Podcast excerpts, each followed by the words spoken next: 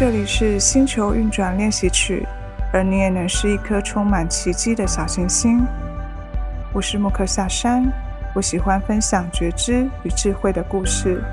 把爱与陪伴的讯息从星际宇宙的这端与你展开心灵对话，将能量传递给你。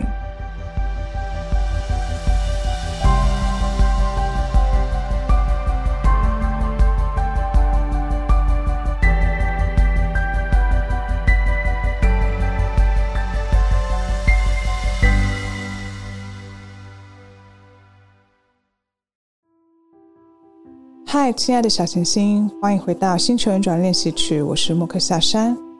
哇，很快又到了12月了，真的已经到了岁末了。不知道大家最近是不是已经开始在回顾这一年的收获了呢？希望大家的12月呢也是一个充实的一个月，在这个岁末呢，也希望大家可以持续的顺利度过每一天，好好的将这个有一点辛苦然后又有一点煎熬的2021好好的把它度过，然后迎向美好的2022年。那今天这一集呢，想要来跟你分享关于我对于自律的思考。那其实我自己自认为我是一个蛮自律的人啦，但是有时候又会觉得我好像也会拖延啊，或者是没有办法专注的这个状况在这个日常里面。那这时候就会觉得说，我自己真的是自律的人吗？这时候就有一点点疑问。那相信你也会吧，就是可能在某一些情况下，那个自律的性格或者是特质可能就不一定派得上用场。可能你会发现说，在某一些时候内心是会有一些矛盾感的，不觉得说这个有一个什么明确的标准确认自己是自律的。因为我们时间都很有限啊，我们自然会想要让自己在有限的时间里面去充分好好的利用这些空闲的时间嘛，好好的去完成我们原本设定的目标。不过在这个过程里面，就是会有刚刚提到的无法专注或者是会想拖延的这种矛盾感的出现。所以我想这样的日常大家应该都蛮熟悉的。那到底什么是自律呢？突然有这一个自问啊，主要是前阵子有听到来自于阅读人阅读教练郑俊德在他的分享里面提到，关于自律，我们可能没有意识到目前所要求自己所做的这些事情可能不是优质的自律。什么叫做不优质的自律呢？也就是说，在这个目标里面，我们可能会设立一个标准，那会要求自己一定要达到这个标准才代表是自律的表现。这个标准呢，可能存在会影响动力啊，或者是持续的高自我要求啊，或者是潜藏着一些自我批判等等这些额外的这种因素，那就会产生一些罪恶感啊，或者是内心的压力，引发了我们没有办法去享受过程，产生自责或者是感到乏味的这个情况出现。所以我回头去想，那个内心的冲突感啊，应该就是来自于我们内心所感受到的不适。这个不适是不是的那个不适，不是人性化的自律，不是真正喜爱做的事情，不是享受过程的感觉，反而呢是因为内心的这些不适慢慢累积变成一种压力。那么其中有一些部分的原因呢，我觉得有可能也是因为我们过度关注目标的达成，也就是在意成果，忘记说我们其实应该是要怀着热爱或者是开心的心情去做你目前所做的事情。因为我们有标准的存在嘛，我们在意着这个标准，我们要求自己要达到这个标准。那么在当我们看不到成果或者是达不到标准的这个情况下，相信通常会容易疲乏的。那这个标准呢，对自己的要求可能就是存在着各种外显的成果的比较，比如说钱财啊、人气啊等等，就常常会觉得自己比别人差啊。其实当我们有这样的比较低自我价值感的想法出现的时候，这都可能是阻碍我们去培养自律的这个沉默的成本。回头去想想我自己感受到自律的时候跟那个状态，好像都是出自于我比较有需求或者是有意图而去做的时候，那个自律感就会产生。而在做的过程慢慢会发现啊，就是当我知道这些事情对我是有帮助的，是有进展的，这个自律其实是自然而然会去养成的习惯的。也就是说，在行动的过程里面会发现这些事情为我带来的一些帮助以及收获之后，那就会很愿意的继续持续下去。所以对我来说，我想应该就是能够对于自己持续做那些想做的事情后面的这个动力的推动，同时还要有一些规划跟一些系统性的整理，这样子好像才能够比较持之以恒啊，或者是能够有所累积跟进步。那我觉得这有点像是投资的概念，就是养成持续投入的习惯，而且是有策略的投入，那久了之后就可以达到理想的状态，是一种长期的投资报酬率累积的概念。所以呢，自律的过程我觉得是需要有明确而且足以让你产生行动力的这个目标。那比如说，我就知道运动对我来讲其实就是让我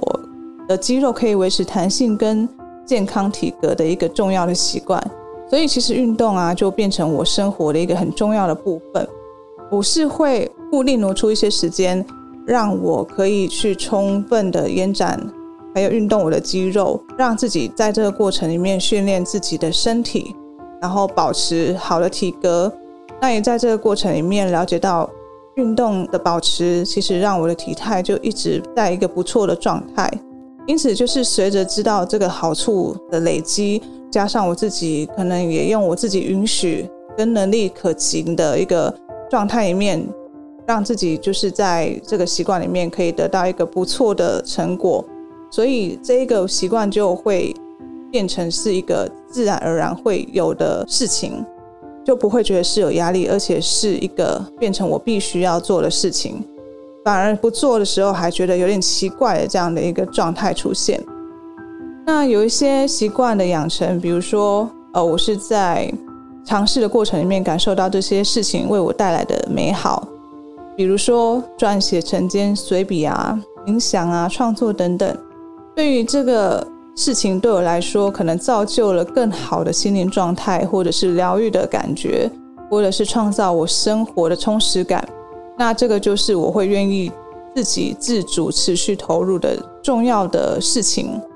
所以如果说以这个角度来看那些自律的时刻，我发现这就是来自于我自己想要做，有想要持续的意图的存在，以及感受到我持续去做所得到的一些成果之后，慢慢的就会变成一个习惯跟优质的自律。仔细去拆解背后这些我们想要达到这个目标里面，势必有一些该做的事情来促成你想做的这些目标。那对于该做的部分啊，也有可能会有我们感到困难或者是费力的地方，这时候就又会感受到这跟自律的冲突的存在。因为该做的事情不一定是你想做的嘛，可能就在做的过程会觉得有一点痛苦，那么可能就是阻碍自律的一个因素，这个部分就会影响到我们持续的动力。所以我觉得这就会需要透过最小可行性去帮助自己在当下压力不会太大，然后行动还许可的这个状态下，可以持续的保持去让自己做这件事情。最小可行性呢，意味着在日常有限的时间里面，给自己一点点简单的练习跟任务，让自己习惯去做一件事，循序渐进，慢慢的达到累积你想要的目标。那么可能在这个过程里面，我们还是可以有弹性的去维持自己的作息，还有维持自己该做的事情，帮助生活的平衡。那让自己可能在这个过程里面有一点点进步，又有一点点放松，处于是比较舒服的状态。所以我觉得要达成所谓的自律，我应该要达到的这个状态可能有几点。那么第一点就是要先找到想做的这件事情对自己来讲最重要的理由是什么，也就是说，可能需要先找到它的意义，让这个意义去带领你去看看后面我们要有怎么样的行动，让自己可以持续的行动下去。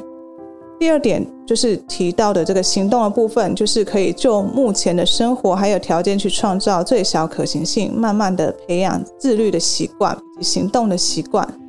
再来第三点，我觉得最重要就是记住投入时的这个充实感，还有在你有收获或者是有进度的时候的那种成就感的感觉，它是一个很重要的动力。第四点就是不要过度的要求完美，要理解每一个前进的一小步都是一个重要的累积，所以自我激励也是很重要的。那么像我也是有点完美主义，所以有时候其实都会想很多，那其实在想很多的过程啊，就会越想越复杂嘛，可能就会更削减自己的动力，因为在想很多的这个过程里面就是产生的压力啊，也会让自己觉得自己好像做不到的那个感觉。所以后来就是也都会提醒说，有时候先试试看，就自己能力所及的去做一些可行的调整，至少有行动，也不会让自己那么的恐惧。对，我觉得最重要的一点就是要持续记得当你在投入的时候的那种专注跟充实感，这个重要的感知会提醒你去保持行动，让自己有一个推动力去面对你想做的这些事情，搭配自己的最小可行，让这个感觉搭配着你的行动慢慢的前进。因此提到自律这个状态，我觉得它是需要结合耐心还有平常的习惯去慢慢养成的。其实光是耐心去做一件事情就是一个自律的过程，我自己是有这样的感受啦。那你可能会觉得说自律其实是很难的一件事情，但如果换角度去看，为什么我们会想要拖延啊，或者是坚持力不够久，其实我们也可以透过我刚才前面提到的达到自律的这个状态的观点去换角度来看。第一个，这个是不是你觉得最重要或者是最需要的事情，可能只是为了做而做呢？第二个可能是你没有找到维持自律的技巧或者是理由来要求自己去保持行动，或者是你不知道有什么样的最小可行的方向，所以感受到迷失，就不知道怎么样开始。再来就是可能你已经在做了，但是在过程里面没有取得成就感跟信心，所以也更没有耐心的做这件事情。我想着对于我有感觉到有压力的目标，其实就好像潜藏着类似的因素，就是让自己啊行动因此变得比较不稳，也变得缓慢，或者是内心有一些顾虑，就会影响到我的行动状态。所以其实这些都是环环相扣的。因此在达到所谓的自律之前，我觉得需要给自己一些时间去探索保持行动，还有可以让你有最小可行的事情是什么，它做起来真的是让你有一些成就感的吗？我觉得可能在想要达到自律之前，可能要有这样的探索跟提问，可能要在这过程中持续的去观察跟感受，自然而然就会发现其实你已经在练习自律了。那我想我们其实啊有时候都会有一点冒牌症候群的感觉，就是很容易觉得自己不够好，所以我们非常容易被比我们厉害的人击倒信心。之前有看到一位 podcaster Chess Jarvis 的书中就提到，总感觉自己好像做得很差，对吗？那是你正用不对的标准去看待自己，去做就对了。当我看到这句话的时候，我觉得